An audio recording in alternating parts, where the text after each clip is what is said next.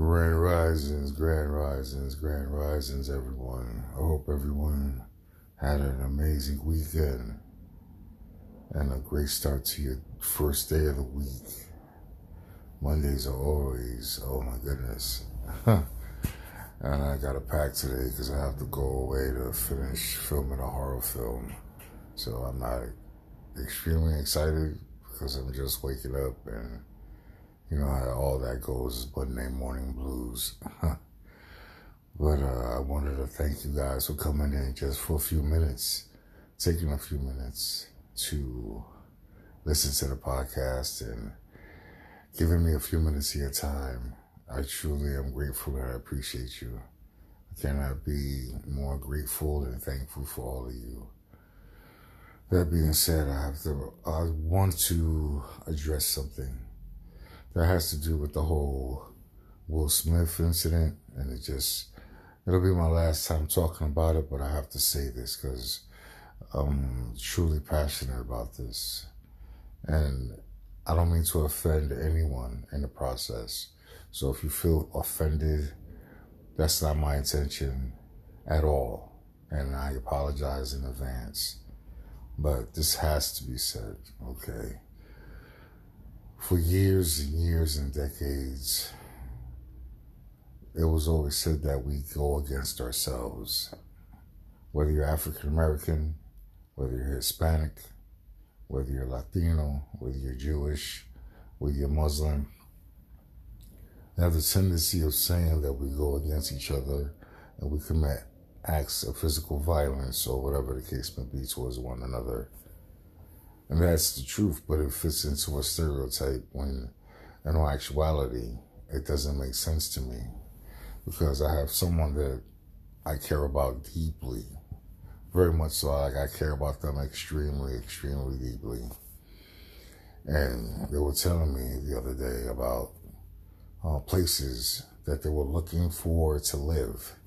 And this one particular area is near a military base. And they exactly said that it's the worst part of town, the worst part of town in the whole city. Now, how is that? Because you figure if it's by a military base, it'll be, you know, decent, respectable. No, they act a fool near a military base. So that in essence you act the fool near a military base. You can act the fool near anywhere. Doesn't matter where it is anymore. And a whole lot of these things is like people in these small cities or small towns, they want to emulate other places. Like they want to uh, emulate whether it's Louisiana, whether it's Atlanta, whether it's New York City, Philadelphia, whether it's um, LA. You know what I'm saying? They want to try to get their own identity, which you could get an identity, but not in a negative manner. But they want to try to be like everybody else. Funny part is, you know what they say. If somebody's going to jump off a building, you're going to follow right behind them. It's just common sense, and the people lack common sense. Why fit into a stereotype that we all go against each other and hurt each other and unalive ourselves for just a minor thing, like the smallest thing, like the most, the most tiniest microscopic thing ever. Okay, so that go that harpens back to me with Will Smith, what he did to Chris Rock. Okay, they said that he was defending his wife, defending his wife from what? A joke right? A joke. That's all it was. And it was an empowering joke because he said G.I. Jane. And it was about a movie where Demi Moore was in the military and she made her way in the military and fought like a mad woman to get respect from every other soldier because she was a female. Everybody's just saying, oh, it was her alopecia. It had nothing to do with her hair whatsoever. Everybody, that's all they have to grasp on. Oh, it was because of her hair. Nobody ever said that if you wore a green dress, like a military color and you have no hair in your head, like Demi Moore had her head shaved, that was from a reference from a movie, not for your hair. See the difference? So people gravitate to the word alopecia because that's all they have. You see what I mean? And that's what goes back again. You commit violence against someone for the minorest thing, and that wasn't even warranted at all. So not only did he disrespect Chris Rock, he disrespected the Academy Awards. So in essence, he resigned two days ago from the Academy. He can't vote on any movies or any productions. He's not allowed at the Academy Awards again, and they're going to take the award back. So basically, he himself was a rapper starting as a rapper in Philadelphia, really young, right? Turned himself into an amazing talent. Finally, after all these years, wins an Academy Award. Then makes the biggest mistake in his entire life on the grandest scale ever on the night that you win the Academy Award. So he will be known for this 94th Academy Award as the first African American to have it stripped away from him. Winning it and losing it. And for decades to come, they're going to be like, You remember that 94th Academy Award? Not for the fact that Samuel Jackson won a Lifetime Achievement Oscar. Not for the fact that Questlove won an Academy Award.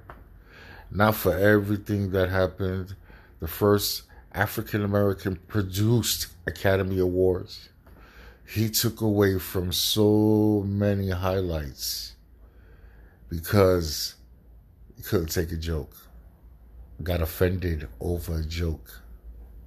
You see this? They say that us men can be evil, cruel, right, towards women. And that's the God's honest truth. Because you have men that abuse women, beat them. That's that's a known fact. That is not no fact. That's not that's not unfactual at all. Not even in the slightest. But you do have men that are in prison because of toxic women. Because they defended a woman for a word or look. And while they they defended their woman for that, look who's in prison and look who's out free. You see how that works? So again, we go against ourselves for the stupidest thing, the smallest thing ever. It is not even necessary. Not even in the slightest. I don't confront or go after anyone that says something to me. You can say all the words you want to me. Anything you can say to me. I don't care when you the lines that's crossed, as if you ever put your hands on me, you're gonna know never to do that again. If you harm my daughter, you're gonna learn never to do that again. But I would never, ever put my hands on someone for a joke or crack or roast. Ever.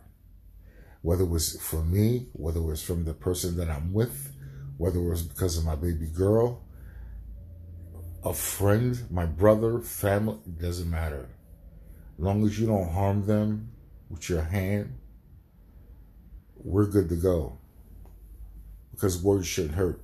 Physical violence hurts. Words do not hurt. And if you let it, then you're the most sensitive person known to man. So we need to stop going after each other, trying to make a name for ourselves in the dumbest fashion ever. Because they shouldn't be, as they say, black on black crime or Spanish to Spanish or Muslim to Muslim, Jewish to Jewish. It shouldn't be no crimes because you're trying to make a name for yourself or, right, you just like violence because of a word or because somebody stared at you wrong. Makes no sense to me. Make it make sense to me if anybody can. We only have one life to live, right? Why not enjoy that life to the fullest? Full of positivity, good vibes, love, caring, admiration, instead of violence, hate, and destruction and chaos. It's easy to be caring and loving. It takes a lot of work to be destructive, hateful, and chaotic. Think about that. Again, thank you for tuning in to the Luke Cage Show. I truly appreciate all of you. Much love and respect. I hope you guys have a tremendous week. I'm going to send you a couple of more podcasts this week, probably after I've done filming at night. But uh, again, I thank you all. I hope you have one magnificent week. I love every single last one of you.